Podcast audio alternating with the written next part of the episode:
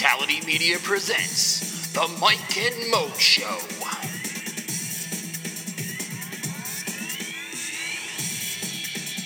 Now, here are your hosts, Mike Calandrillo and Maurice Moten. Episode 42 of the Mike and Mo Show. We are at it again, ladies and gentlemen. I'm Mike Calandrillo. He is Maurice Moulton, and we are into week 14 of the NFL season. My goodness, how quick has this season gone by? But of course, we're going to talk plenty as we get you ready for NFL Sunday. We're going to talk injuries. We're going to talk possibilities about next year already. Uh, lots going on in the world of baseball this past week with the uh, MLB general manager winter meetings. We're going to talk about some of the signings, some of the trades that took place, and of course, the dysfunctional Knicks. So, Mo, welcome to the show. Did you happen to catch the unveiling of the Heisman a little while ago?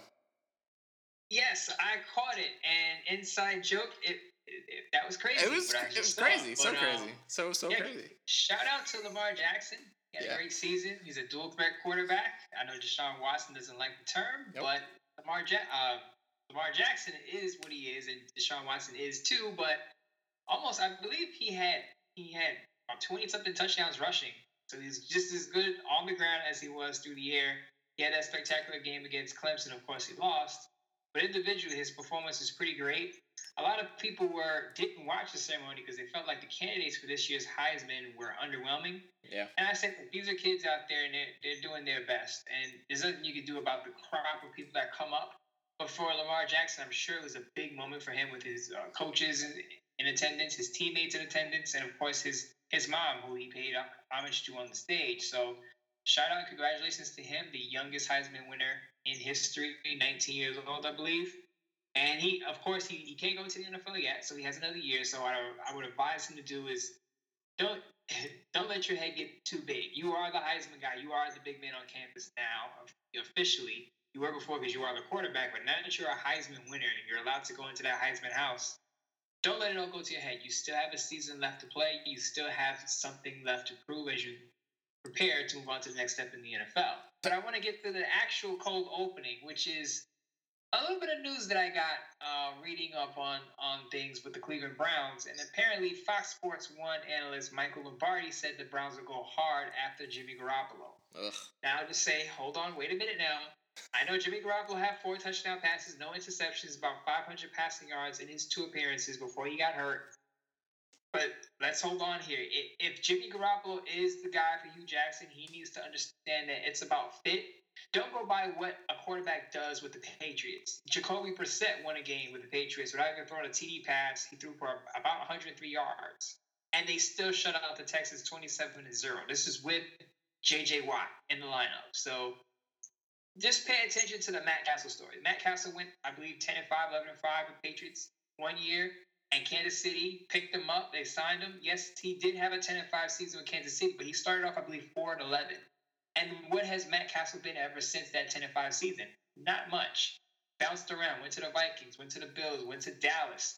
Now he's on Tennessee and no one cares. You are the Browns and they are the Patriots. If you can't you can't get any more opposite side of the spectrum than those two teams in the league. So buyer beware. If you're gonna pick up Jimmy Garoppolo, make sure he's the perfect fit.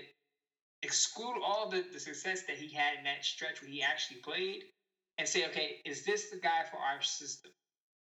The last thing is RG3 is coming back to start for the Browns this weekend. What I would do if I'm you, I would hang on to RG3. If he does well, I would even let him start the beginning of next year before I even roll out Jimmy Garoppolo. That's if they get him. But again, if he's not the fit, maybe you draft a quarterback. This quarterback class isn't that strong. I don't think a quarterback will go number one overall. So the Browns want to get a young quarterback. I think they can do it. If they want to trade back or whatever they want to do, they can get a quarterback in maybe mid to late first round. Even in the second or third round, they could probably get a quality quarterback that can they, they can develop and just groom over time.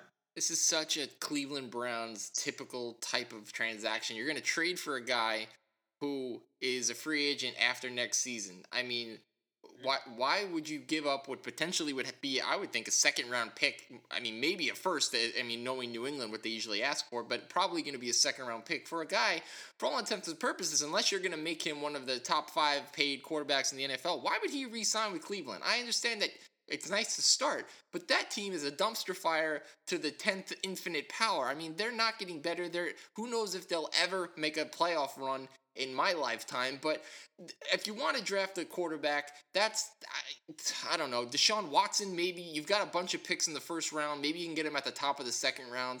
You got to start over from scratch. I mean, I just it's it would be fine for one season Garoppolo. Maybe he'll win six games with the rest of the talent that's on that team, but it's that's not enough. I, and why, you know, why would he want to stay there? Why would he even be okay? Not that he has a choice of going to Cleveland being traded, but why would he like even say, you know, okay, trade me? No, I would fight tooth and nail to not go anywhere near that team. I mean, that that team ends careers straight up. So you're pulling a, a Eli Manning saying John Elway, your your uh, idol right there. So that's what you're saying. I mean, do you want to turn into Johnny Manziel? I mean, uh, even Johnny Manziel was on TMZ saying this week Lamar Jackson should do anything and everything in his power when he comes out to avoid the Cleveland Browns. So I mean, it's just it's just not a good look. And I look, I'm sure he's a decent guy, and I'm sure that if they off give what New England wants, he would accept the trade because I'm he wants to play. I'm sure, and obviously if he plays, his value will only go up for his free agency year. But it's just not a smart move for Cleveland. I mean, you're going to trade a lot for a guy who's you know only started three NFL games or so. We don't know for sure. Like you said, Matt Cassel, it could be. I don't know. It's just it's just not a good move. But again, I'm not surprised by anything that team does. I mean, a team may trade up to get DeSean Jackson number one overall. I wouldn't think that's a smart idea because DeSean Jackson didn't have. I mean, he had a pretty good season, but it wasn't dazzling. Like, oh my gosh, this is the next big thing. But again, the Browns they have so many options. They don't have to. They don't have to put all their hopes into Jimmy Garoppolo. And and I wouldn't because, like I said, if a player plays for the Patriots, that team is the best system team in the league. You have to say, okay, is this does this player fit what we're trying to do next year. Because if he doesn't, then you're just gonna you're, you're gonna wind up using a draft pick, losing those draft picks, and then setting the team back another three four years. And Browns fans, as it is, are impatient. I mean, Hue Jackson shed tears in one press conference interview because the Browns haven't won a game yet. Newsflash. They're still trying to win their first game of the season. They're trying to avoid going 0 13 this weekend against the Bengals. So, you know, I, understand he was probably trying to press all the buttons and explore all options. I mean, they hell they they're rolling out RG three again, and I think RG. I hate to say it, but I think RG three. I think his his career as a starter, if he doesn't get it right these last three or four games, it's over for him. And I think this is his final audition. So this is this is probably the best we're going to see him try to to hold on to a spot in the NFL as a starting quarterback. Hopefully, again, he gets it together and he gives the Browns maybe a bridge between the current and the future. Yeah, and then when they play the Alabama Crimson Tide uh, sometime in February, if Alabama wins, all the players go to the NFL, and everybody for the Browns has to retire. I think that's. You know what's so, you know what's so funny? I think it was Joe Haden who was upset that there was a, a, a football game simulation between the Browns and the and the Crimson Tide, and the Crimson Tide won, and he was pretty pissed off about it. But. Yeah, I mean, it is. Look, it is still a college team. It is coached by you know probably one of the greatest college coaches of all time. But I mean, you know, who knows? Anything's possible with with uh, you know the Browns, and I wouldn't put it past them to blow a game to you know a bunch of college kids because that's a really really good team. Um, they're probably going to win the title again, so I wouldn't be surprised. But real quick, before we go into the open mic segment, what do you think about the Final Four in college football? Do you think Alabama's the runaway team to win it? Because I, yeah. I, I, think we could get a surprise. I actually think, you know, maybe Ohio State or Clemson after their battle, the two-three spot, one of those teams could possibly knock off Alabama in the championship game. Clemson saw them last year. You know, I know to say three's a charm, but who knows? After a repeat, you know, watch some film of last year's championship game, and they maybe they get it right. Yeah, I'm still a little surprised Penn State's not there when they were the Big Ten champion. So that's a little confusing to me. Um, I, I was, you know, I, I understand the reasoning for that. You know, the, the wins, losses, and you know the strength schedule and, and who won by how many points. I mean, I understand what the what the committee is saying, but you still that you won the conference and you're not in the Final Four. I don't get it. I mean, I know Ohio State is Ohio State, and you know they beat Michigan, and you know Michigan didn't get in, so you know I I guess they wanted to defer to the, a powerhouse, a team that they think can contend, and maybe they didn't felt Penn State couldn't, but I just felt like they got shafted. But I don't think it matters. I think at the end of the day, Alabama wins another national title, and it'll probably be Clemson, and it'll be a good game. It'll be a great rematch, but. Uh, outside of Deshaun Watson, I, I, I don't really see much that uh, you know Alabama's got to worry about stopping. You know what? I, I this is two things I would do to fix college football right now. Okay, and I know the easy solution is expand it to 18s, but that's not the main thing I'm, I'm trying to get at here. What I would do for college football is I would scrap the whole division thing because I think they have within each conference, and especially the Power Five, they have two divisions. What I think they call leaders and ladders, whatever it is. But they have divisions there, East West. You know, get rid of the divisions. Just have a conference with all the teams in that conference, and then just take the two top teams and let them play. The reason Ohio State couldn't play in that conference game is because they were in the other division, and Penn State happened to be in the other division with a weaker division. So I say, forget the whole division thing. Who are the top two teams, and have them play in the conference title game? Because if that was the case, we would have saw Penn State and Ohio State play have a round two. Penn State, of course, beat them early in the year, but because of the whole division uh, thing you got going on, oh, Ohio State can't play in the conference title game because they're in the other division. It, to me, it's it, it's silly. It's to me, it's dumb because, as you said, Penn State obviously felt shafted because they beat Ohio State and then they won the conference title game. Yeah. So that's two things they had, but because of their two losses, it really hurt them to Michigan and I believe Pittsburgh. So college football can they can still tweak things to get it right. And the first thing I, I think they should do get rid of conference games and have each conference, at least the Power Fives, have a conference title game. There you go, Commissioner Mo, getting rid of conferences and going straight to the bowl games. That's what I'm talking about. But we will be right back with open mic. Stay tuned. Open mic. Now, Mr. Football Momentum, uh, I got a question for you if you're the Seattle Seahawks and you can uh, let me phrase this correctly. If there's one position on the field that you could potentially lose a player for the season, a la what just happened to Earl Thomas, is safety the one spot on this defense that you can go ahead and be all right with losing a guy like that because of the strength of their front four and their secondary and Richard Sherman? I mean, or or is it is it another spot that you would have rather said, well, we lost such and such, but we still have Earl Thomas? I, you know what's so funny? I'd rather lose the cornerback opposite Richard Sherman than lose a deep safety because, and it's it's very similar to the Kansas City Chiefs. I think the Kansas City Chiefs pass defense is effective against the Raiders' uh, explosive offense because they have a dominant cornerback in Marcus Peters and then have a really good free safety in Eric Berry. When you have that, you, you can have that cornerback go one on one with the, with the other team's best wide receiver, and then you can have your safety just blanket any pass that goes deep. And that's what makes a pass defense effective in shutting down good offenses. And that's what the Seattle Seahawks have when they have Richard Sherman on the best player on the other team, and they have Earl Thomas deep. And I think that's a huge problem for Seattle. That's the one spot that I probably wouldn't want to lose a player for the Seattle Seahawks sake because – Earl Thomas does a lot more than people think. I, I, think the guys went to five Pro Bowls. As you said, he, he broke his tibia. He had a tweet that said he's considering retirement, which was, I think, an emotional tweet because, of course, he works so hard. Every, every player works hard, but this is a guy who, who hasn't really dealt with major injuries.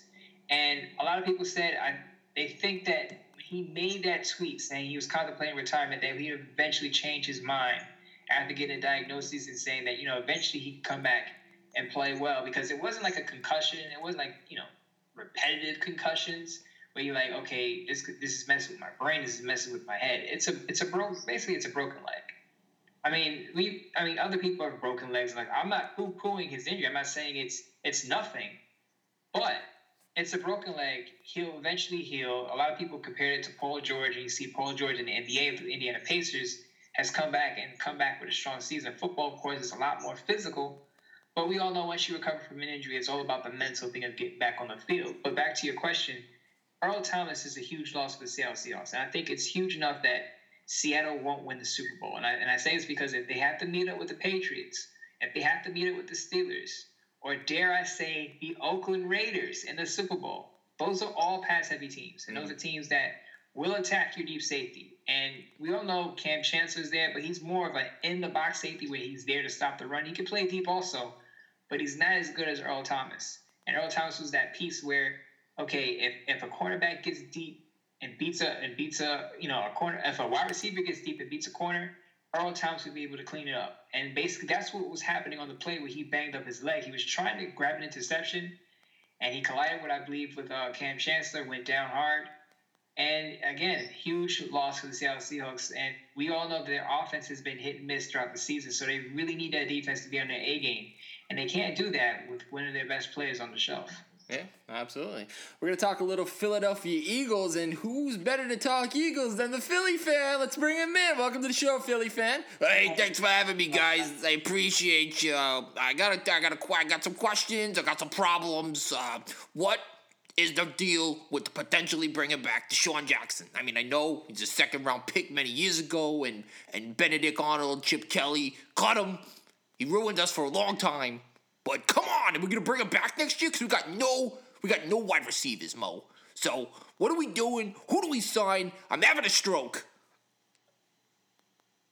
Listen, Philly fan, you, you weren't ruined for that long. You, you bounced back pretty well. You got Doug Pederson there. You had a good start. Now teams have figured out your quarterback. Your boy Carson Wentz is now struggling because yeah, that's what film does to people. But you know, if DeSean Jackson were to come back to Philly, which I see happening because they need a number one, Jordan Matthews is, is a number two. Uh, Dorial Green Beckham is a number two, maybe a number three. Five. But I, I could see it happening that Chip is not there. now that Chip Kelly's not there anymore, he's obviously he's in San Francisco, and Washington doesn't have to shut out big bucks with DeSean Jackson because they got Jamison Crowder, they got Pierre Garcon, they got Jordan Reed, they got 52 year old Vernon Davis still catching passes.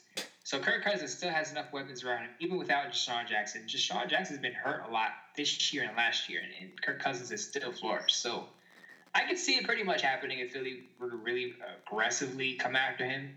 As long as Chip Kelly's not with that program, DeSean Jackson will be back in green again. I feel like I don't know if Jordan Matthews is a number two. I mean, I feel like he would be better out of the slot as a number three, and DeSean Jackson is not the DeSean Jackson when he played with the Eagles, so he might be a two trending downwards as well. Does a guy like that really, really make that much of a difference? Because he can't seem to stay on the field. As long as he can stay healthy, he gives them that speed threat that they thought uh, Nelson Agholor would be. But Agholor's been a a huge bust. I mean, this guy was drafted, I believe, in the first round, the number twentieth pick. Yeah. So that's what they want. Out of, that's what they wanted out of Agholor, and obviously Agholor is not that. As long as they don't have to break the bank for DeSean Jackson, I think it's a benefit to Carson Wentz because it gives him a, a, variety of weapons. Jordan Matthews is a possession receiver, and, and DGB is is six five. He's not burning. He's not running by anybody. They need that guy who's going to stretch the defense. And again, as long as DeSean can stay healthy, which he hasn't over the last two years, he's good for that, and he'll, he'll definitely boost their offense. But I think what they're also going to do is probably draft another wide receiver. Not to say they're giving up on Agholor, but if you watched his games, he does not look like an NFL wide receiver. Yeah, it's time to give up on Agholor. Uh, there's certain guys that when you, when you think of playing for one team, that's all you can really see them as. You know, you can't see John Elway in anything but a, but a Bronco helmet, Dan Marino in anything but a Dolphin, Steve Young. I mean, the list goes on and on.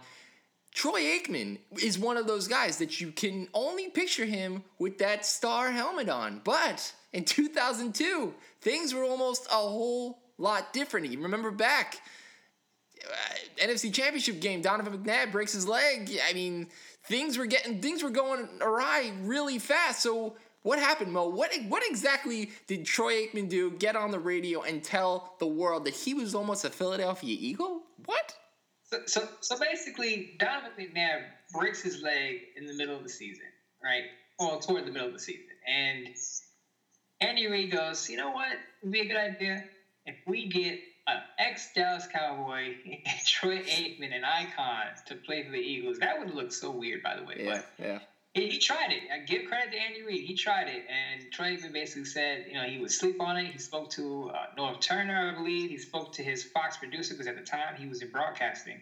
By the way, Troy Aikman is a fine broadcaster. When I listen mm-hmm. to those games on Fox and Troy Aikman, he has the voice for it. Yep has that strong voice for it. Him and Joe Buck. I know a lot of people give them a lot of you know guff for Joe Buck. Oh, he's a douchebag. those two together on Fox, to me, I, I like them as a, as a tandem, but that's just me.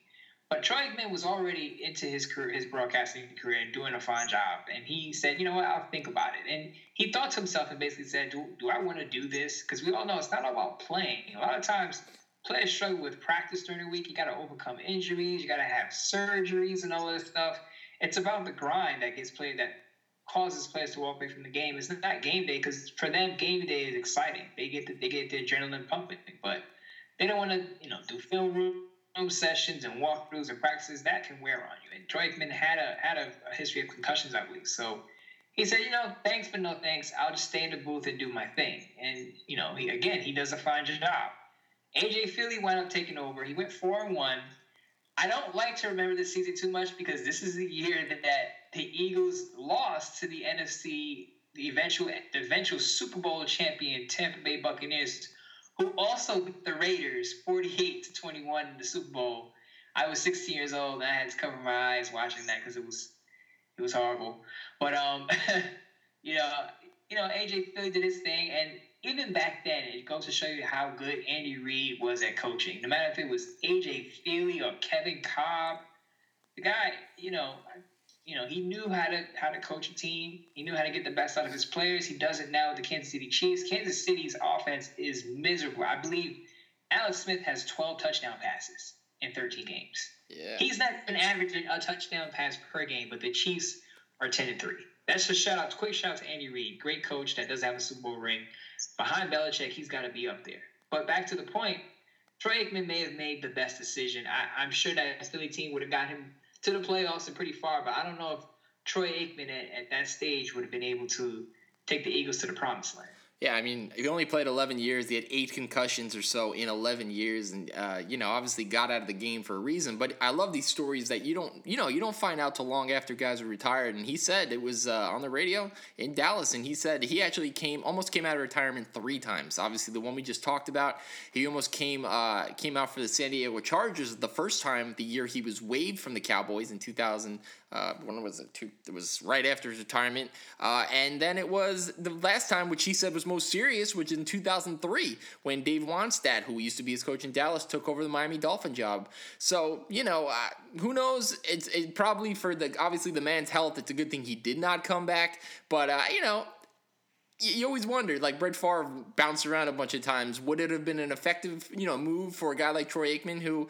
hey, who knows if he if he was healthy, could have gone down as one of the great quarterbacks of all time. But you know, for a Cowboy fan, I'm sure they would not have liked to seen him in anybody else's uniform but their own.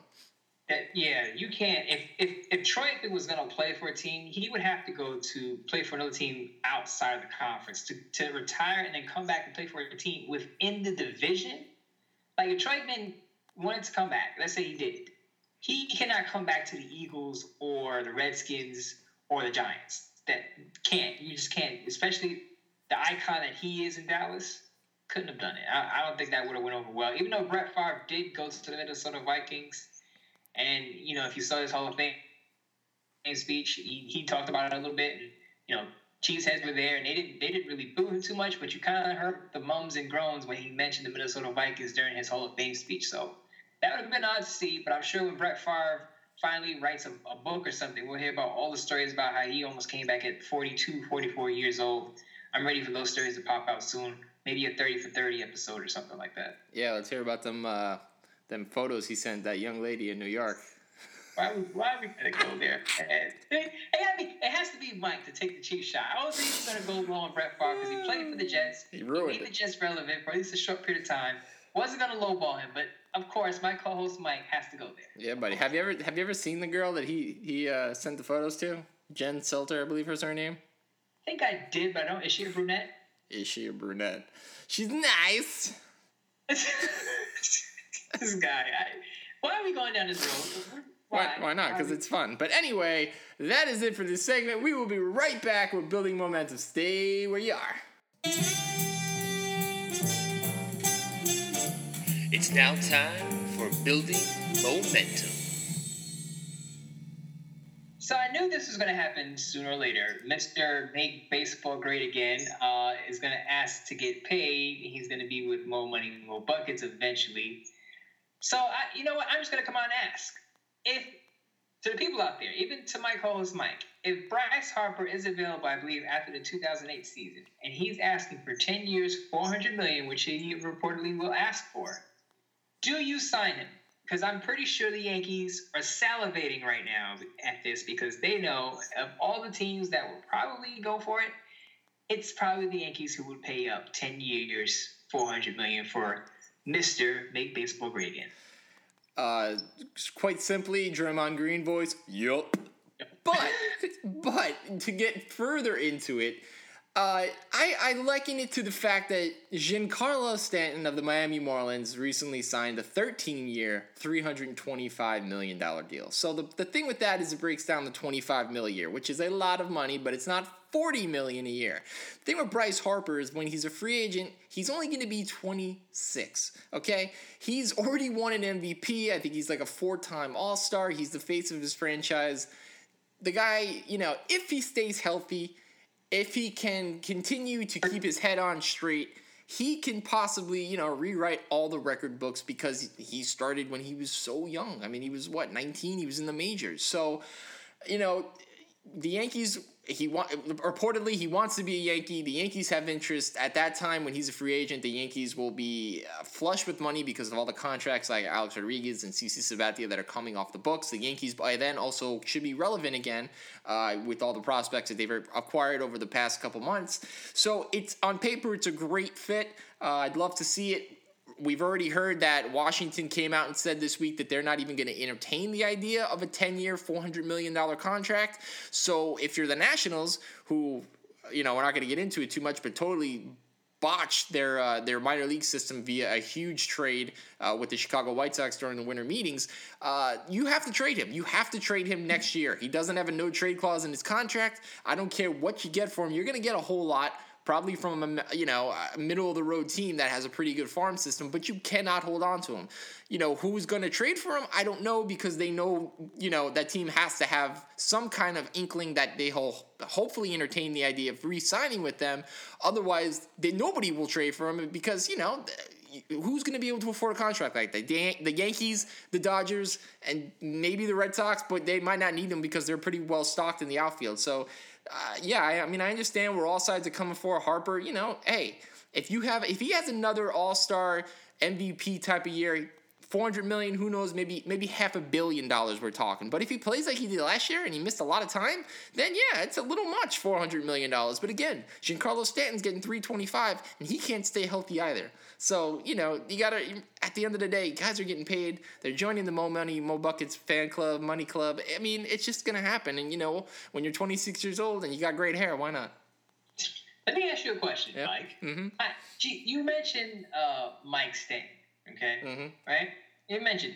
Now, how are the Marlins doing since uh, since you know since he got his fat contract? Well, How's that working? No, it hasn't. It hasn't worked out at all. And uh, but you but from reports, this what came out of the winter meetings, they're looking to give Kenley Jansen, the the former closer of the Dodgers, uh, the same money, if not more than uh, who we'll talk about in a moment, Roldis Chapman just got from the Yankees, and we're talking around ninety million dollars. So the Marlins have money to spend. Obviously, with the passing of Jose Fernandez last year, uh, his contract was going to be up next year. That, that's a lot of money that they have to now use on another player because Jose was probably looking at hundred million dollar contract as well. So it's a team that in that division with with the Mets who are question marks and the Braves who are rebuilding and the Nationals who could lose Bryce Harper, uh, anything is possible. And the Marlins could potentially go from where they finished last year, which I think was you know somewhere around third, to winning that division this year if they get a Kenley Jansen. And and who knows because if if Giancarlo Mike Stanton stays healthy, he is worth that money. But that's a huge huge if.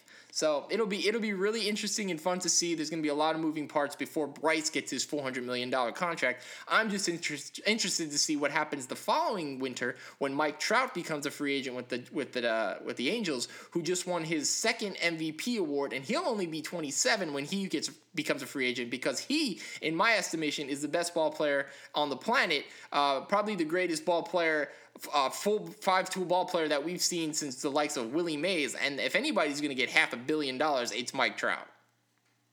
I, you know? I, I played the wrong sport growing up, apparently, because yeah, you can demand, not demand, but when you can just roll out 10 years, 400 million like a small grenade, and people say, hey, somebody's gonna pay him. That tells me that I yeah, I definitely should have played some more baseball as a kid. But um, yeah, Mike's gonna be Peter Gammons real quick, and he, we're gonna run through a couple of transactions that came out of the winter meetings. Or I should say during the winter meetings or after.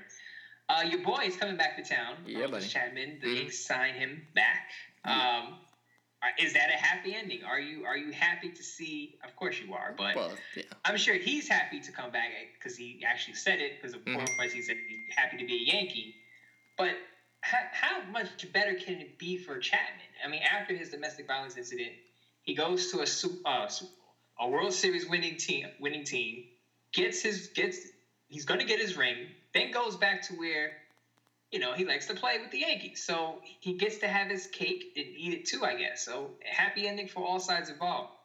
Am I right? Oh, I mean, in my estimation, absolutely. In Aroldis is yes. If you ask the national media, that's not you know uh, jumping on the Boston Red Sox wagon. No, because many people feel that he got a five-year, eighty-six million dollar contract. He can opt out after the third year. That's the new thing. Everybody's given these opt-out clauses. So more than likely, he, so he's going to. But you know, three years from now is a long time.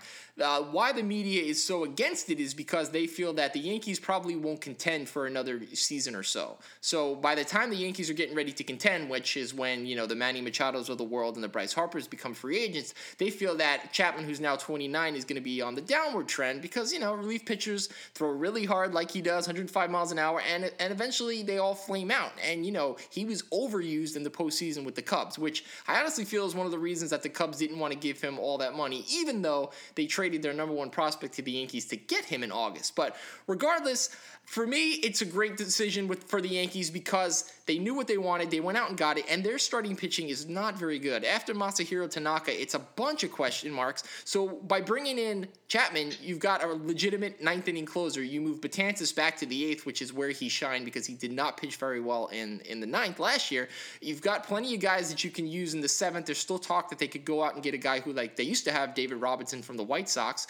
So what that would do is going to give you a bullpen that's as dominant as, as what you had last year when you had Miller, Betances, and Chapman. And it, what it does is it shortens the games. So you don't no longer need six and seven innings from your starters. You need four and five, which is a lot easier to get from a bunch of guys that you don't really know what you're going to get from them. Besides Tanaka, and even him has a partially torn. Uh, UCL joint in his elbow, so at any moment, you know, it's a rubber band just waiting to snap. So I, I like the move. I don't care that the Yankees aren't going to win this year. You got him for five. You got him for at least three. He does have a no trade con- uh, clause in his contract that says he can't be traded to any team on the West Coast. So no West Coast love from a man Chapman.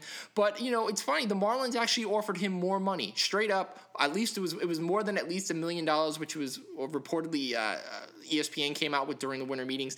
And the guy is from Cuba, so it, Miami is closer to Cuba, and he ain't going back there anytime soon. So he wanted to be a Yankee, and that's what I, as a fan, that's what I love. He flat out said, "quote I love being, I love the Yankees organization. I was hoping I had a chance to go back, and it happened. Every player dreams of being a Yankee, and if they don't, it's because they never got the chance. I mean, what? That's what you want. You want your team. You want players to play for your team, and if somebody comes out and says that, and they're happy, that that's that for as a fan that just makes your life so much easier. And for an organization they knew that was their guy that was their target going into the winter meetings Aroldis Chapman. And if they didn't get him it would have been a fail but they did. So everybody that's throwing you know sand on the fire just stop I mean this was this was a move that they needed okay uh, there's a lot of things still that need to go on for this team to be competitive but this is something that can totally shorten the rebuild by like a year so maybe not in 2017 but but I would think by 2018 this team is competing with the Boston Red Sox. Now, Mo, I hate the Red Sox, so I'll let you talk about it.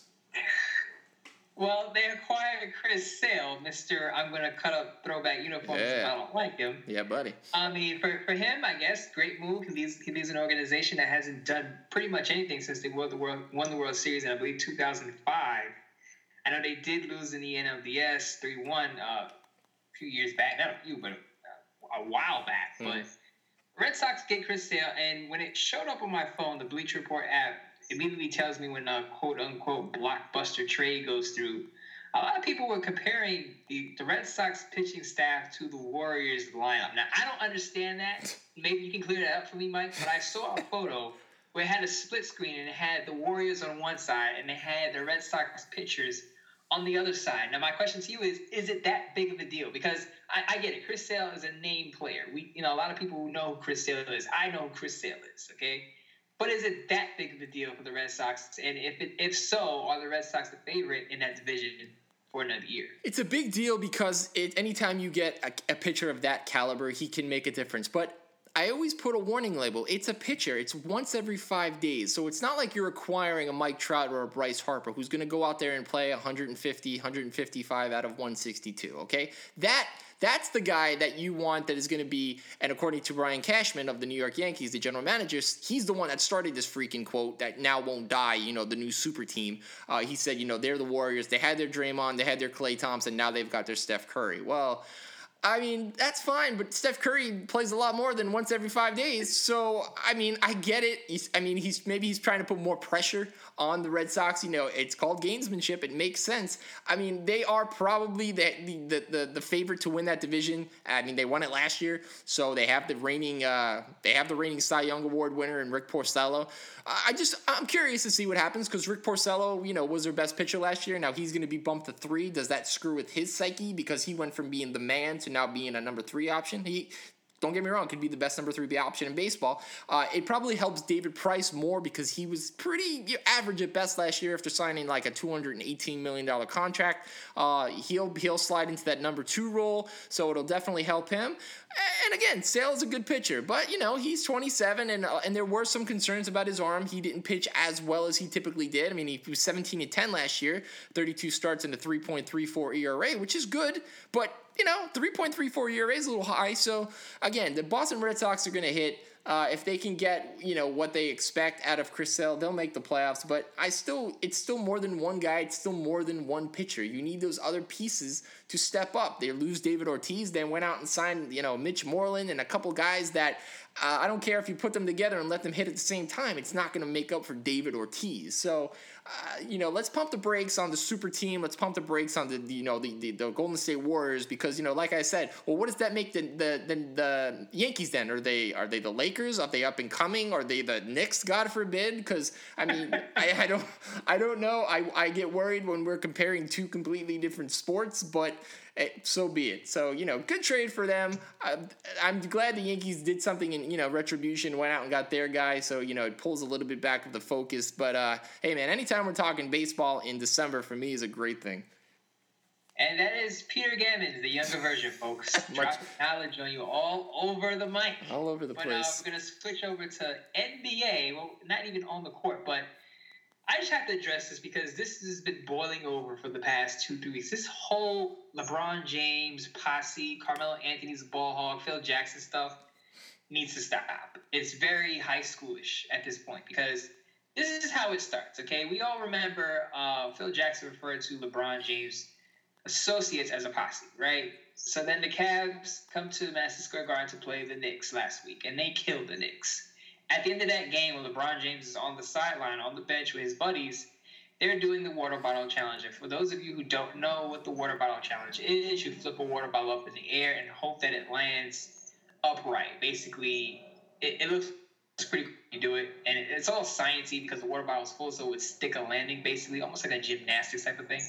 But anyway, LeBron James was flipping a water bottle on the on the sideline, court side, I should say, so far that the water bottle actually got on the court during the game. Now, players weren't playing and no one was stepped on anything, but it was clear that LeBron James and his teammates were clowning on courtside. And people said, the media blew this up and said it was disrespectful and it was a retribution act to Phil Jackson calling his group a posse. Now, a lot of people jumped on this, of course, because they hate LeBron James. They said this is immature, and if you want to be, if you want to be treated like someone's mature, then you have to act like it. And I get that perspective. But to me, it was pretty harmless. I mean, the game was over. The players didn't really react to it in the post game. It wasn't until the media blew it up and played it 55 times on replay on loop that everyone started talking about it and that this is the biggest snub. This is LeBron James thumbing his nose at Phil Jackson for his posse comment.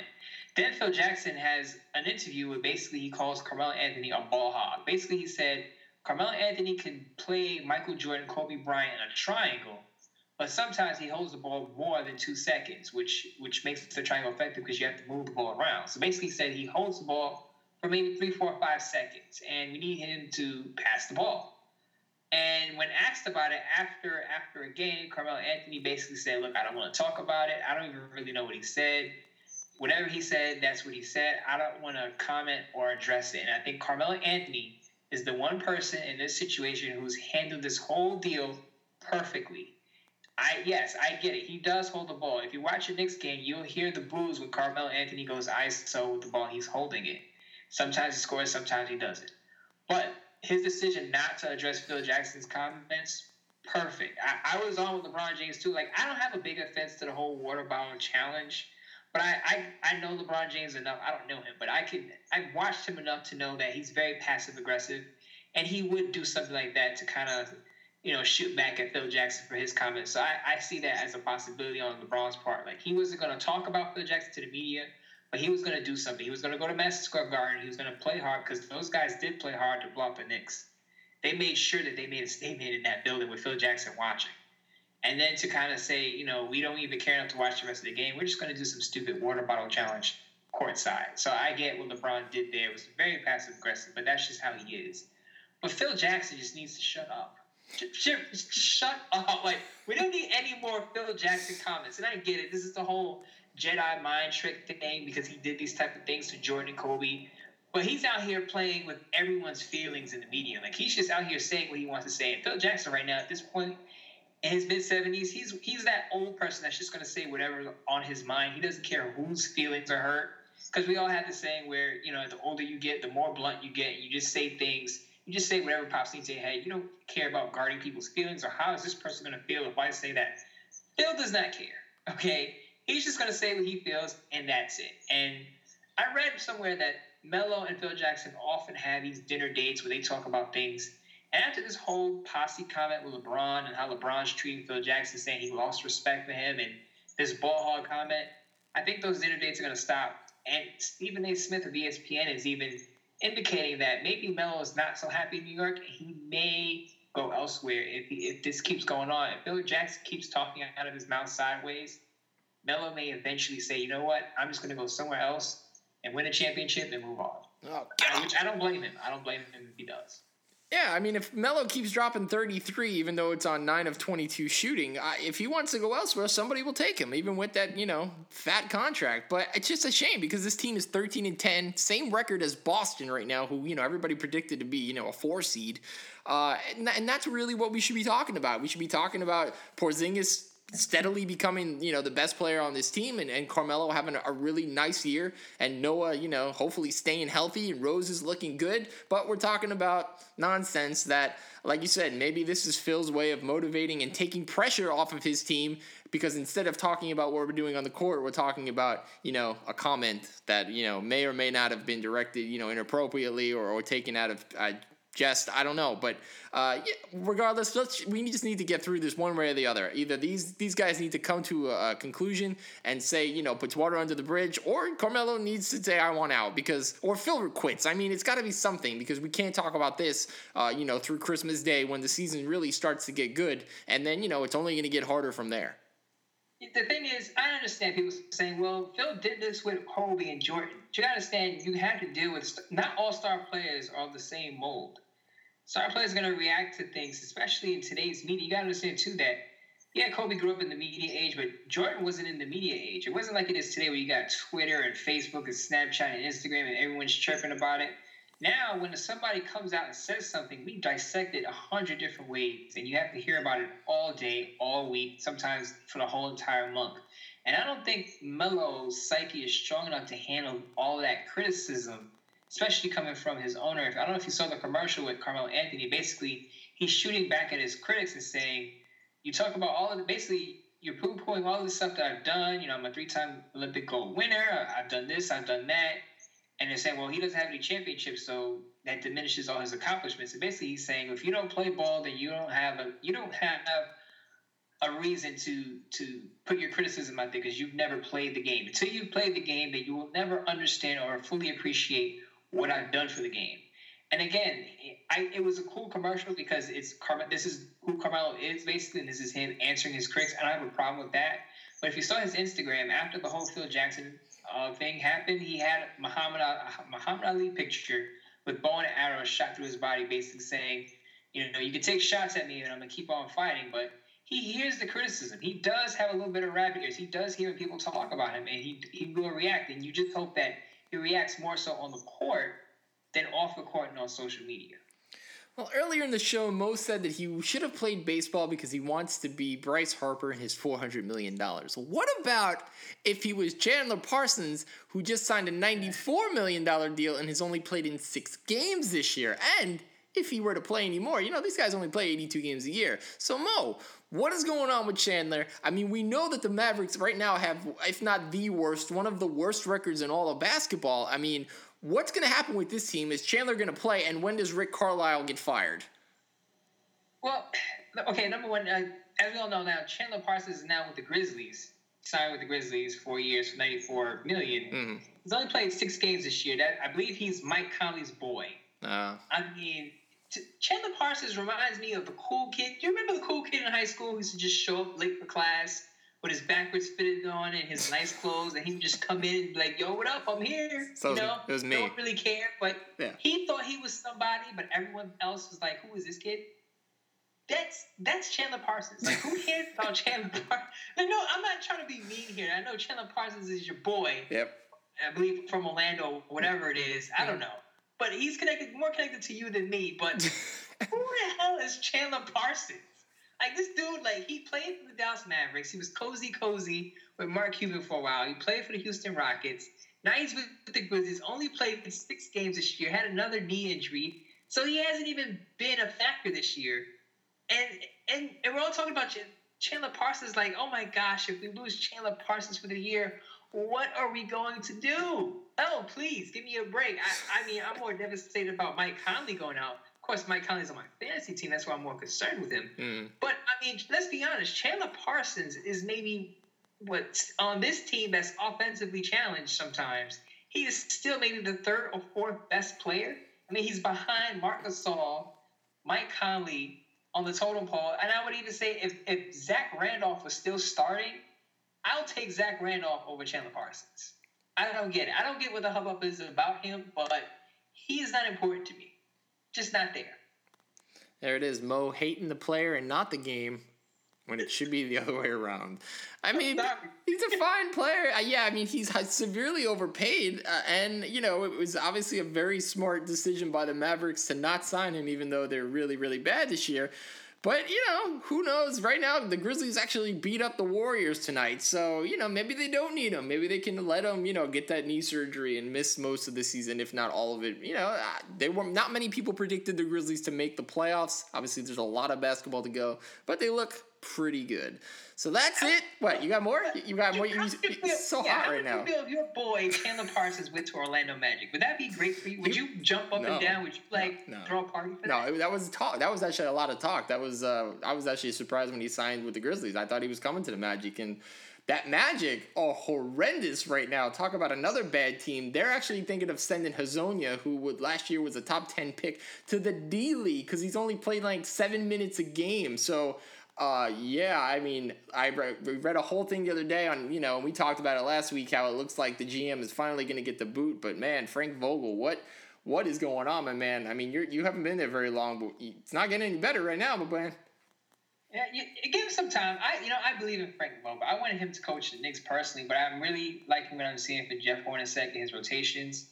You know, maybe underestimate him a little bit. He did do a fine job with the Phoenix Suns, who didn't have the best talent, but had a talented backcourt. But the Orlando Magic, I don't know, I don't, I don't know where they're going. I, I think they're gonna, they're obviously gonna give Frank Vogel some time to get it together, but he's gonna have to really mold his team. I, I, I didn't like the fact that they get they got rid of Victor Oladipo because I felt like Victor Oladipo could be a pretty good player. I mean, he's not an A one player. He's not your top player. not your best player, but his athleticism. I don't know if you saw, but he he dunked on somebody. He dunked on Dwight Howard last week. When I saw that, I was like, this kid he has talent. He can score. He can defend. He plays both ends of the court, and I think the Magic really, uh, if they had him, they'd be a better team. Yeah. Again, they'll give Frank Vogel a chance, but that team's going to have to really change things around from the front office. They're going to have to make better decisions starting with the draft. One quick question for you because I, uh, you know, it's it's an honest question. the fact that Russell Westbrook is having you know an insane first couple you know weeks here in the NBA season, and it seems like he's just not getting talked about that much. I mean, we haven't here really on the Mike and Mo show talked about him.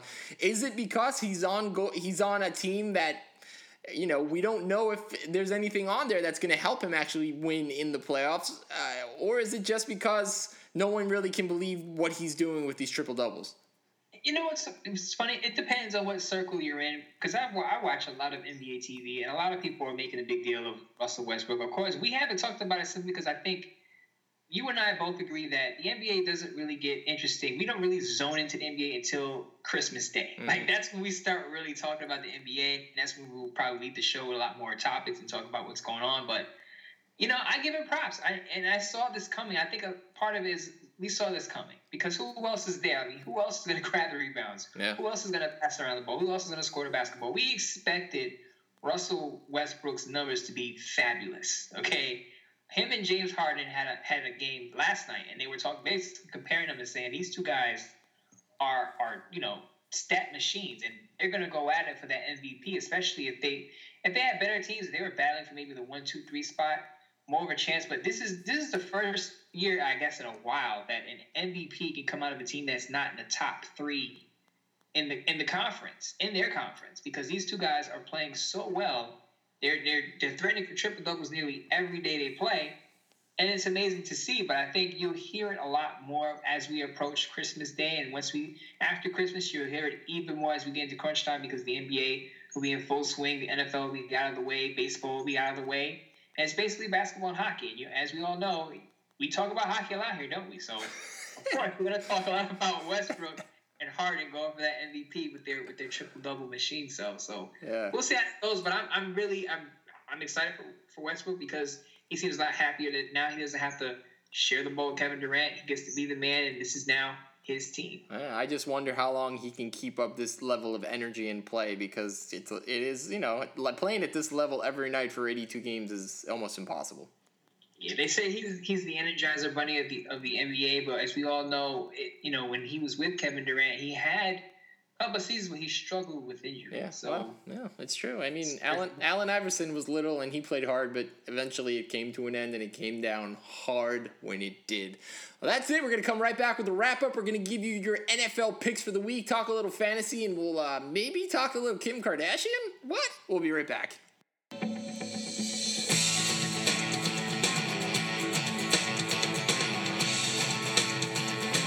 The wrap up. All right, let's get into it. It's the picks week 14.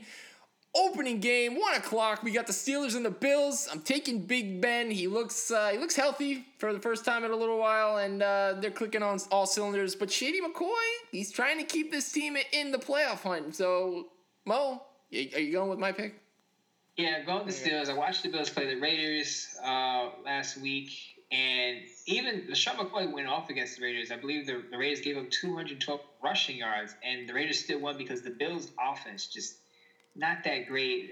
Tyrod Taylor's been in the media because now they're just saying reports are out that the Bills are kind of frustrated that he's not he's not a he's not a quarterback that can really drive the ball downfield. He's more of a game manager, and he wasn't really too happy with that. He did sign a big deal in the offseason, I believe five years, ninety something million. Hmm. And but the Bills have an out where they can let him go and recoup a lot of that cash. So yeah, he's got to show something. I think that's going to get to get in his head, that the Steelers win this game. Let it go. Let Tyrod go. Uh, moving on, the Chargers and the Panthers. I don't trust either of these teams, but I'm taking the home team, going with the Panthers. Have you not seen the Panthers? Like this dude Cam Newton has a dress code violation. they sent Derek Anderson out there. He throws a pick, and they look garbage for the rest of the yeah. game. I know Seattle's defense is good, but even when Earl Thomas went down, they couldn't do anything. The, the Panthers are garbage. They don't even have Luke Kuechly, their leader on defense, on the field. No Josh Norman. This team is in the toilet bowl. The Chargers are going to win this game. All right, Bengals Browns talking about toilet bowl. Um, yeah, going with the Bengals just because I can't go with the Browns with the, with my you know any kind of regularity. Yeah, like I said earlier in the show, RG3 is back, but it's not going to make a difference because the Browns and the Bengals are just not going to slip. Uh, Hue Jackson's facing his former team, which could give him the edge. I think this game could go into overtime, even if the Bengals do win it. You you know, it could be close and it could go in overtime, but Bengals win it slightly. Bears are taking on my Super Bowl sleeper, Detroit Lions. Let's go, Lions. Really, Super Bowl sleeper? I we mean, going that far? I mean, You're my- drinking the Matthew Stafford Kool Aid that much, huh? Yeah, I mean, he, he wants to get paid. So, you know, he, he read your book, How to Get Paid in, you know, one, one, one year. So, Hey, you know what's so funny? Years ago, we, we if we would have we would have had a heated debate, not us, but sports analysts would have debated who's the better quarterback, Jay Cutler or Matthew Stafford, and it would have probably been 50-50. yeah, Now it's not even clear. It's clear. 100. It's not even. A, it's not even a debate. No, You know, it's really not. Matt Stafford is is way better than Jay Cutler. And the Bears don't have direction. Yes, they beat the 49ers in a snowy, snow glow game last week, but they're not going to beat the Lions. The Lions could win that division, and they're playing well. and They're at home. Lions win. The Texans and the Colts, and no, I'm not picking the Colts just because they made the Jets look like, you know, a girls' JV soccer team last week. I'm picking it because Andrew Luck looks, he looks starting to look like the Andrew Luck of like two and a half years ago. And T.Y. Hilton's really, really good, even though he's three foot seven. And if Frank Gore can get some holes open for him, this team's got a good offense. No, they have nothing on defense, but it's Brock Osweiler. He'll probably throw an interception to himself during the game, so go with the Colts. Shout out to every girls' JV soccer team on the college level. You know, we support y'all. But Yeah, um, I love you. I love you. Win the game because the, te- the Texans stink. Brock Osweiler is not playing well. I, I expected Brock Osweiler to play a lot better than he has been, but it's just not clicking. Texans are not going to win this division again this year. The Colts, Andrew Luck, you saw him on, on Monday Night Football. Yes, it was against the Jets, but I think once he's right, the Colts are right. The Colts are going to win this game. Vikings and Jaguars here in Florida. People are talking. You know, is is uh, Bro- what's his name? I can't even remember his name anymore. Bortles. Yeah, is Bortles the answer? Is, they're already they're already talking how he may not be the, the answer to winning games in Jacksonville because of poor mechanics. So I think you got to get rid of the coach first, and then you know try to get somebody in there that's a guru of sorts with quarterbacks and really work with him. Otherwise, yeah, it may not work. So regardless, I'm taking the Vikings, even though that's another team headed in the wrong direction fast. I'm thinking of Vikings, but fans crack me up because it was just last year that Bortles was like the crown jewel Yeah. of the 2014 draft when he threw for 35 touchdowns and had 18 interceptions, and everyone said Jacksonville's on the come up. Blake Bortles is great. Now he had one stinky season. Now you want to replace him with Chad Henne. Yeah. Like, let's, let's let's just step off the ledge because the Raiders fans did this too. On Thursday night after their loss, they were talking about, oh, maybe Derek Carr needs to sit down the game. I mean, can we please stop? Can we please stop it? Why does one bad performance wipe out whole resume? And it should it shouldn't be true for Blake Bortles. I just think they need an offensive-minded head coach, and he'll be fine. Jaguars fans, step off the ledge. The offense will be fine. He just needs the right guy in the head coaching position, and he'll be fine. But the Vikings will, will win this game in a lap. Yeah, and I also think you got to blame the GM. I mean, he went out and signed Chris Ivory. That's been a bust. He signed Julius Thomas two years ago. That's been a bust. I mean, it, it, you know, they're signing guys who you know are coming off of good years, but you know, when you look at them, are they really that great of players? What they're in the right system? Denver, the Jets, when they were good. So uh, you know, maybe they need to really clean house and start from scratch as far as you know personnel is concerned. Uh, it's gonna move to the Cardinals and the Dolphins. Uh, Mo is apparently back in the Ryan Tannehill's good graces. I know uh, I'm not, so I'm taking Arizona just because they got they need they need to save their coach's job. Bruce Arians in a little bit of trouble. I don't uh, I don't know if they uh, pulled the trigger on giving him the kibosh at the end of the season, but they have definitely underwhelmed hard this season. Yeah, they've underwhelmed hard after coming off the AFC NFC Championship game. I, I expect them to be one of the best teams in the league, and they're nowhere close. But they're they're hanging on to their season just by a thin thread. They beat the Redskins last week, which surprised me. I think they're going to continue to hang on and beat the Dolphins. That offense uh, seems like it could it could catch fire, and as we know, uh, as we all know, the Dolphins are susceptible. They gave up 38 points to the Ravens last week, so I, I'm taking the Cardinals here. DeSean Jackson may get a chance to burn his old team before going back to them. Hopefully, you listen to the start of the show. But it's the Redskins and the Eagles.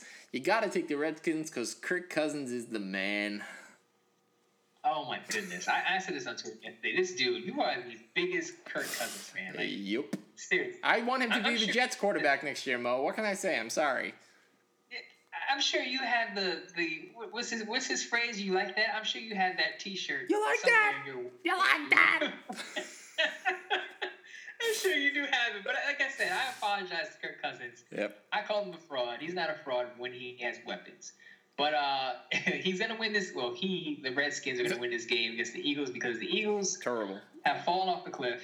And as I said earlier in the show, they basically figured teams have figured out Carson Wentz in that offense. Doug Pederson looks like a uh, a JV head coach again, Mhm. and Girl the Eagles are going to continue to lose. The Redskins are going to continue to win as they fight for a playoff spot.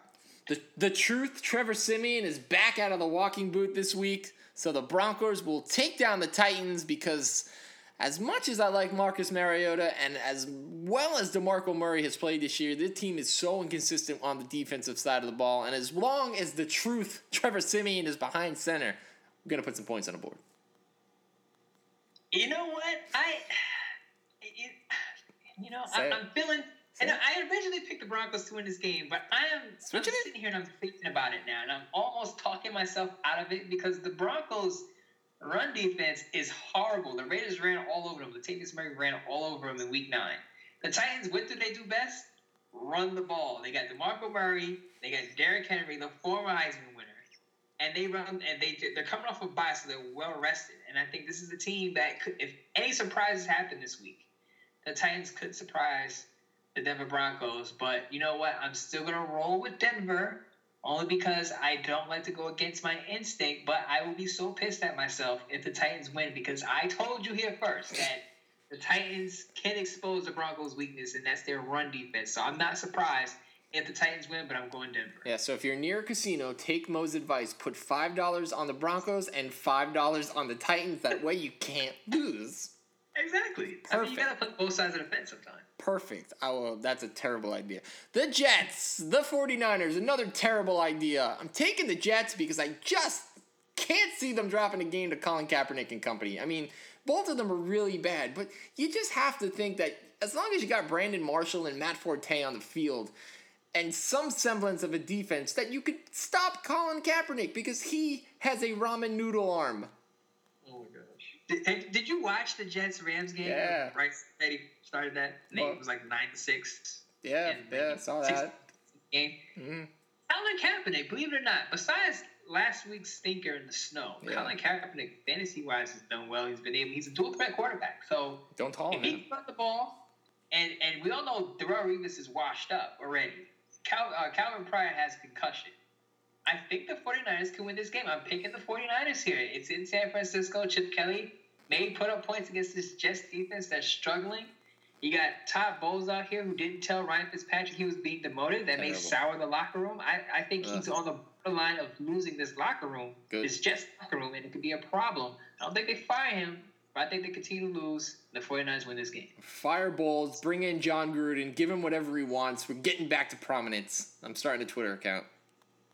Yeah, bring back Jake Plummer too. man. Ooh, I like it. Is he available? Actually, he's too busy talking about cannabis and uh, hemp oil and all that, so he's a little busy right now. Uh, Seahawks and the Packers. It looks like it, I, I don't know. Davante Adams totally screwed me. Uh, because of him, I am no longer in the fantasy playoffs because he got me two points last week. So thank you very much, Davante. Uh, but regardless, Jordy Nelson, it looks like the man. Aaron Rodgers is on a mission, and we talked that Earl Thomas is out for the year. So I'm taking Green Bay. Seahawks, big disappointment this season. Yeah, people just don't understand how to read the Packers. People are saying, "Oh, the Packers are losing because of Aaron Rodgers." It wasn't because of Aaron Rodgers. It's because their secondary was banged up. Now they're getting their cornerbacks back on the field. Okay, so now you have a balanced, a more balanced team. Still weak at the linebacker position, but when you have your cornerbacks in there, it's gonna balance that. It's gonna it's gonna take pressure off of Aaron Rodgers, so he doesn't have to put up 35, 40 points to win a football game. So the Packers are gonna win this. As we spoke earlier in the show, Earl Thomas is out, which is gonna be huge in this game. Aaron Rodgers is gonna sling it, and the Packers are gonna win it. You know, Mo often posts Throwback Tuesday pictures of himself on Facebook, and there was one this week. He looked like a young Jeff Fisher. He had this sweet mustache. So maybe that's why he's picking them against the Falcons, because I can't think of another reason. I'm taking the Falcons, Mo. There's there's a reason I'm picking the Falcons because I have inside information. Apparently, if Julio Jones, who is a game time decision, plays, he is going to be he's going to be nothing more than the decoy out in the field, which means Mohamed Sanu is your number one option. I like it. I'm not comfortable with Sanu as a number one option. Rams defense is still pretty decent at times. It could show up and shut teams down. I believe it held. Uh, they beat the Seattle Seahawks early in the year. So the Falcons' offense is not rolling on all cylinders, which it won't be because Julio Jones is again, if he plays nothing more than a decoy, the Rams win this game. They run the ball with Todd Gurley. And Jared, Goff throws for two touchdowns against that weak secondary. I'm taking the upset special here. I'm going with the Rams. You cray cray. Uh, the Saints and the Bucks. I can't. I just can't bring myself to root for Tampa. But Jameis Winston is moments. He has moments where he's very good. And I, and I watched most of that New Orleans Detroit game last week, and Drew Brees looked confused. I, I don't know what's going on with him. First time he hasn't thrown for a touchdown since like 1974. So I'm gonna go. I'm gonna go with Tampa just because there's an outside shot that they still make the playoffs. Reports are that Mike Smith has done really good with disguising coverages on his defense, and this is why the Bucks are winning football games now. And of course, as I said with Aaron Rodgers, when your defense is playing a lot better, it takes pressure off your offense to put up a lot of points to win football games. That's what's happening. The Saints on the road aren't as good as the Saints at home. They're on the road against the Bucks, who are on a tear right now. The Bucks could actually they, they could if my predictions are right, the Bucks would be alone at the top of the NFC South if the Falcons lose and I, as I'm picking them to win this game against the Saints, Bucks looking up. I criticize them for letting go of Lovie Smith too early. It looks like it was a good it was a good decision to promote Dirk Koetter, and Mike Smith is doing his thing on the defensive side of the ball. Game of the week: Cowboys and the Giants. It's a tough one. I, I hate to go against a, a New York team, uh, but with losing J, JPP for the season, how dare you? I know. I just got to go Cowboys. I'm sorry. Traitor. Okay, let me explain to you why the Giants are going to win this game. They're going to win this game for the simple reason they won week one is because they match up well against the Cowboys' offensive line and running back Ezekiel Elliott. I believe Ezekiel Elliott had his lowest output. Now, actually, the Cowboys had their lowest output in rushing yards against the Giants. Yeah. And primarily it's because they had Damon Harrison, who played with the Jets, as their best run stopper. And I think that's going to factor into this game at the Meadowlands. I think the Giants surprise a lot of people and they sweep the season series with the Cowboys. And they actually they actually give the Cowboys their second loss and end that 11 game win streak. I'm going with the Giants. I would love to see it, but Mo, the Cowboys lost their first game because Terrence Williams didn't go out of bounds. Oh, please stop it. Let's stop it, okay? We're blaming this on Terrence Williams. Yep. This is what we're doing. Yep. We're taking it down to one play and yep. blaming it on Terrence Williams. Absolutely. No one knows outside of Dallas in our show. Oh, stop it. That's not true. He was a fine Baylor wide receiver. Who remembers him? I don't remember him from Baylor. I, I remember RG three. Yeah, it was him. It was him, Josh Gordon, and and Terrence Williams. Who who remembers Terrence Williams? Seriously, uh, anyone out there listening to the show, if you remember Terrence yeah, Williams, tweet us. me at Omoton. That's at me at M O E M O T O N. At me and sh- and tell me how you remember yep. Terrence Williams from Baylor, and I will I will give you a shout out on my Twitter, on my Facebook, and say, hey, this is a person that remembers Terrence Williams from college because I sure don't. Can I get a shout out on your uh, Twitter? No, because oh, okay. you get enough shout outs on my Real talk. Um, final game of the week, Monday night. The Ravens and the Patriots. There is no Rob Gronkowski. Uh, Dion Lewis is yet to be fully utilized in that offense. Nope. Uh, it's going to be interesting. The Ravens got a lot to play for. The defense has looked really good, but Joe Flacco just can't seem to get them in the end zone. No, no, they do have the best kicker on the planet uh, the kid Tucker can kick from anywhere inside the stadium, it appears. He, he hasn't missed a kick all year. And this game could come down to two of the better kickers in all of the games. So, with that being said, I'm still taking New England because that's at home and it's going to be cold. So, I, I don't expect uh, you know a ton of offense in this game. So, you build up the Ravens. Yep. Yep. I, I learned that from you. Yeah, I do that a lot, but that that's my mo. I, how you gonna steal my steeds? Okay, I, look, I was gonna pick the Ravens to win this game, but then I snapped out of it and say, hey, I picked an upset with the Rams. I'm picking an upset with the Giants. There are only a few upsets to go around per weekend. I already picked two, so I'm going with the Patriots here. I'm going with the safe pick. Um, the Patriots are rolling even without Gronkowski. Malcolm Mitchell has come on. Danny Amendola is hurt again. Malcolm Mitchell has come on, and he had a quote, and people are passing it around saying he doesn't even know how to play fantasy. And my first thought was that's Bill Belichick's type of player. Bill Belichick's ideal football player is a guy who cares only about football, real football, has a flip phone, drives an old car, and, and probably plays with Pokemon cards on his free time. That's Bill Belichick's type of player. And Michael Mitchell is that. The Patriots are good even without Gronkowski. They're just not as effective in the red zone.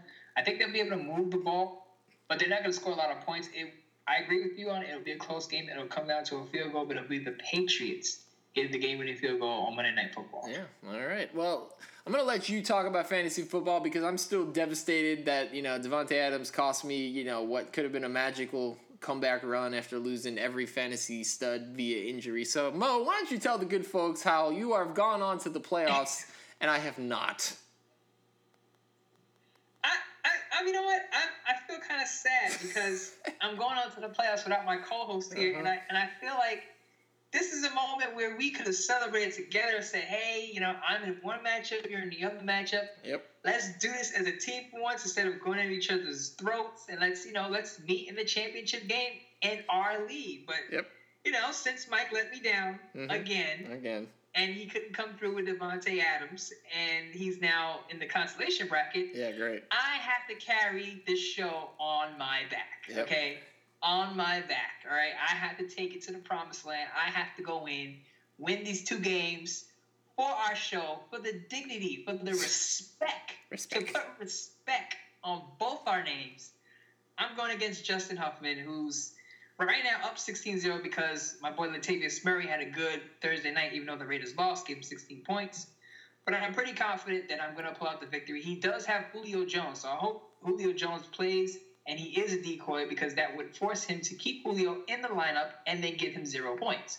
So if that works out the way it's supposed to, and Cam Newton has a good game, I am picking the Chargers, but I think Cam Newton will have a decent game.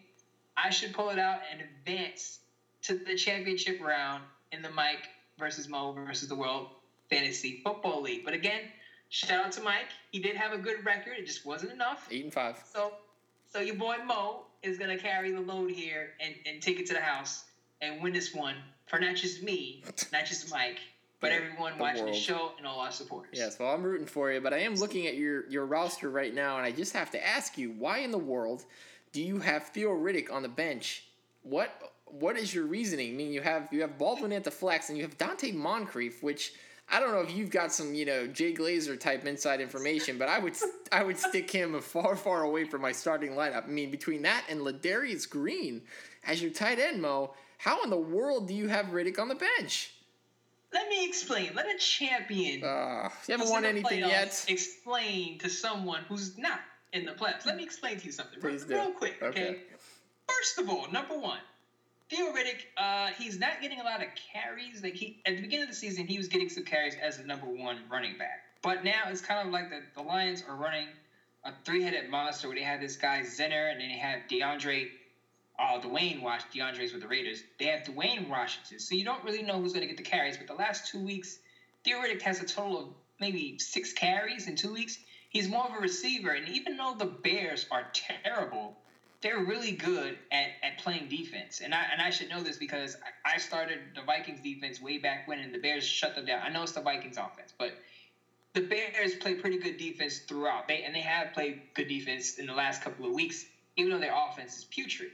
So I worry that Theo Riddick, number one, is not going to get carries, so he's not going to give you any points there, and they're going to limit him in the receiving game. Now I will tell you this: if Marvin Jones, who is questionable in a game time decision, if Marvin Jones doesn't play, I'm going to start Theo Riddick because that means there's more targets to go around. Yeah. But with Marvin Jones in the lineup, and you got Golden Tate, and you got Anquan Boldin, all three of those receivers, Theo Riddick is a fourth option wide receiver.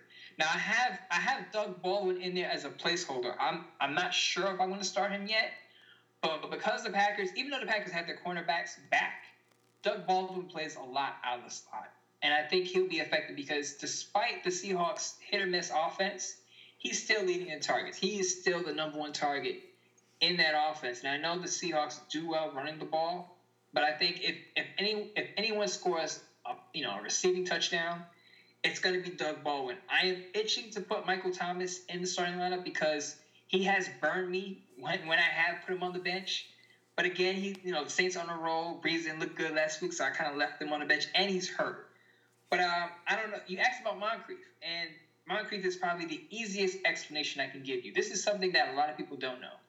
In games that Moncrief has started and finished, he's scored a touchdown in each of those games.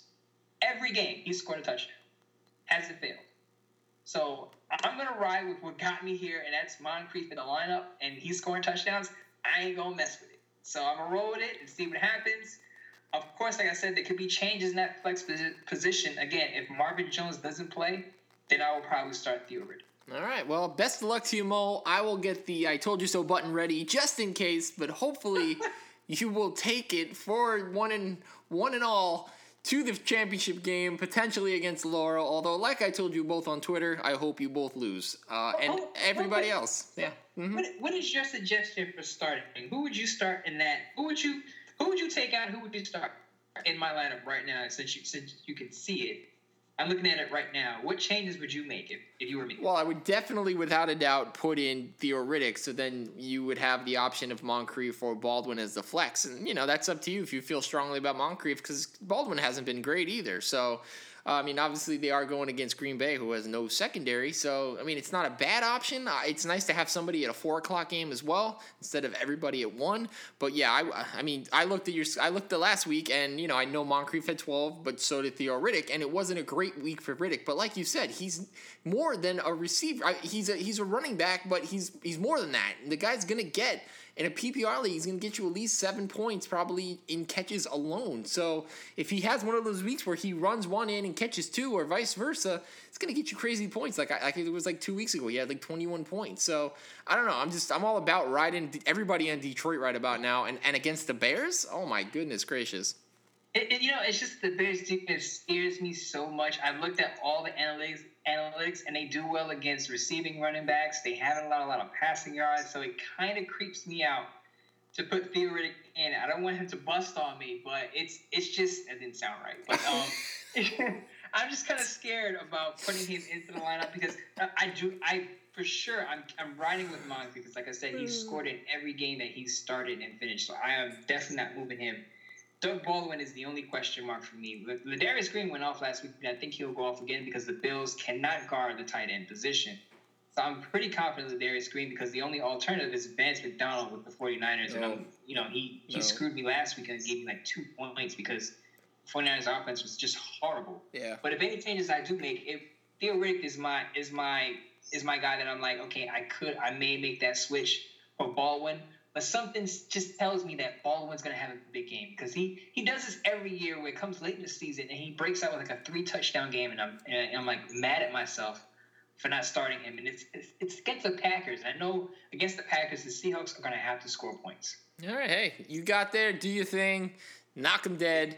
And uh, before we wrap up the show, is there any uh, world of information via the entertainment and media conglomerate that meet one another? What am I? Where am I going with this? I don't know. But Mo, what's going on with Kim Kardashian? That's what I'm trying to say. I we don't want to know about what Kim Kardashian is doing, as long as she just stays away from our, you know, our athletes on our football teams. But apparently, the Raiders have garnered so much attention that Kim Kardashian is rumored to be cheating on Kanye West with Marquette King. Punter. Punt, Punter. Mm-hmm. And, and I, it, this is mind-boggling to me. Number one, I, I yeah, I get it. Kim, I'm just gonna be honest with you guys. I understand Kim Kardashian loves black men. I get it, right?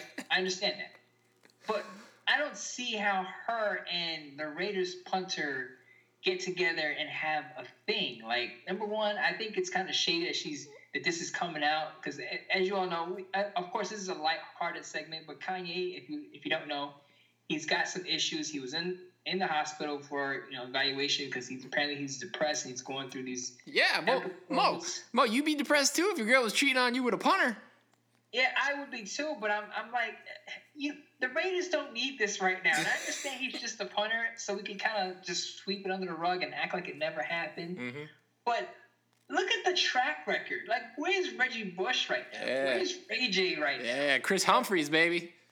Like Kris Humphries, what are all these guys that she's messed with? And look, look at what happened after. After, look at the aftermath of things. And now you got Marquette Kings, probably one of the best punches in the game. And I'm not just saying that because he plays with Raiders, but the dude, he can hit, a, he can knock a punt, a punt 60 yards down the field. He could dance. I think he's going to get a spot on Dancing with the Stars when the season's over. Oh, stop. But Yeah, yeah, he definitely is. You, you got to see his Bronco dance. It, it's fantastic. But I, anyway, I saw the um, Chris Kelce dance. I saw that. That was good. You know what? It, Travis you know excuse me. About that? Yeah. He, he- Kelce did the dance in front of Marquette King, and then Marquette King said, "Well, at least I don't have to get a reality show to get a girlfriend." And I was like, "Oh, What? Yeah, but what's he talking about? He's about to be on a reality show. So shut up.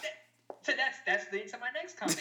if Marquette King is gonna mess around with Kim Kardashian, there needs to be Reggie McKenzie needs to add something to his contract that says, look, you cannot get on any reality show talking about your relationship or talking about anything Raiders related. Do not get in front of the cameras. Stay away from the limelight. You can mess around with Kim. I don't care what you do. You're a grown man. You do what you want. Just stay away from the cameras. I understand you're getting some spotlight now, but just calm down, chill out.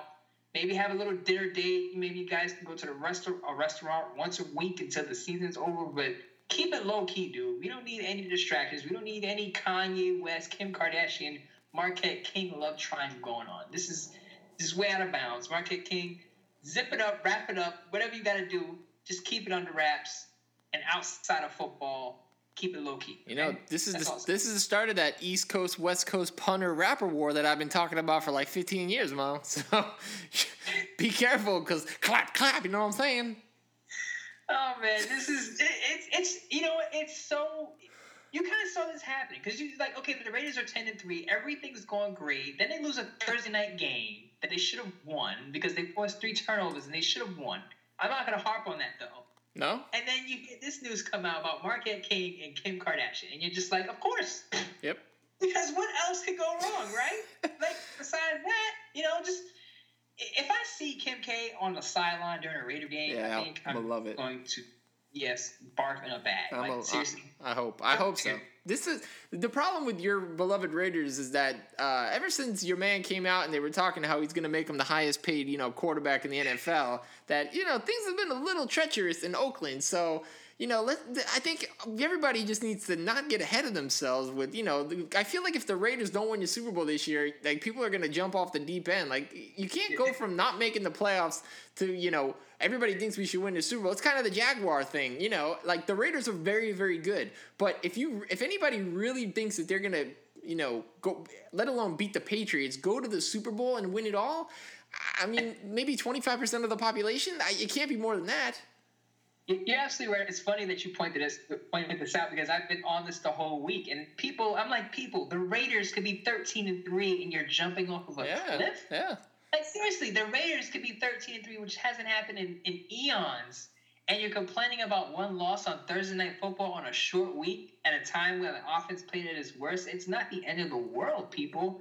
But yeah, you're absolutely right about that. It's like if the Raiders don't win the Super Bowl, people are like, "Oh, this is a disappointing season." people didn't think the Raiders would even be here, ten and three, going into Week 14, let alone you know a, play, a playoff contender. People did not have high hopes for the Raiders coming into this year. They're playing well. Again, it was one loss. It's things because it's a division rival, the Chiefs. I get it, and the Chiefs swept the season series, so I get the pain there. But look at the big picture. It's going to be fine as long as Marquette King keeps his girl or his fling or his side chick or side whatever she is to him. Just keep her away from the field. Keep her away from the Raiders. I just want to see Marquette King lip sync to Ginuwine's Pony, and that's about it. I don't. I don't want to see any lip syncing. I just want to see him punting the ball, which is what he's supposed to do. Like that's that's mm. it. Like stop, Kim K. Mend things up with your man Kanye. He's at, he's at a time in his life where he needs you. Worry about him. Do not worry about the Raiders one. Yeah, he dyed his hair blonde. That's a damn Justin Bieber influence. See, go back to Canada. Telling you. Yeah, tell I. I, I don't I don't know what it is, and I hate to be the guy that says you know women are bad luck because they're not. You know, people give uh, Olivia Munn you know a lot of a lot of heartache for the whole Aaron Rodgers thing, and then blaming her for Aaron Rodgers' poor play, which I think is bogus. Jessica Simpson ruined Tony Romo. Listen, we all of us, man, we need a stable woman in our life. Notice I said stable. Yeah, not Kim Kardashian. Stable woman in our lives to keep us calm when everything is crashing down on us. Okay, but Mhm. yeah, as you said, Kim K is a little bit out there. and She's all about those cameras and all about spotlight and Yeah. media attention and all of this stuff. Marquette King, that's a field that you do not want to go. Yeah, Marquette, you can you can buy a, a mail order bride from Russia that's more stable than that girl. oh I mean, it don't even have to be Russia. It, it could be any Scandinavian country that you would like rather because that girl is one flew over the cuckoo's nest. I mean, damn, homie. And Kanye, he, he's he's liable to go, you know, go crazy on you. So I, I don't want any trouble with that, even though the booty is fat. Anyway, that is it for episode 42 of the Mike and Mo Show. As always, on Twitter, Facebook, at Mike and Mo Show. No underscores, none of that good stuff. It's all one word. Of course, hit us up. You can go uh, at anything you want, really. Drop us a line during the week. We'd love to answer any questions you guys might have. We'll talk about it on the radio. I mean, obviously, Laura's been talked about because she gave us like $250. Uh, so we appreciate your support. Yeah, shout out to Laura. I give her a shout out this week because she's not playing me. She's actually playing a friend of mine who's also a Raiders writer, and he snuck his way into the playoffs. He actually beat Mike to get to the playoffs. Yeah, three points, and it's Davante Adams' fault. Yes. Yeah. Mm-hmm. yeah, so that so he she's playing a formidable opponent. I don't like her chances. I think she's gonna bow out uh, playoffs early, unfortunately, because she actually started Derek Carr Ugh. this week. I think she started Michael Crabtree. And I can tell you right now, yeah, she started Derek Carr. She got her four points. Ugh. Started Michael Crabtree, got her six points.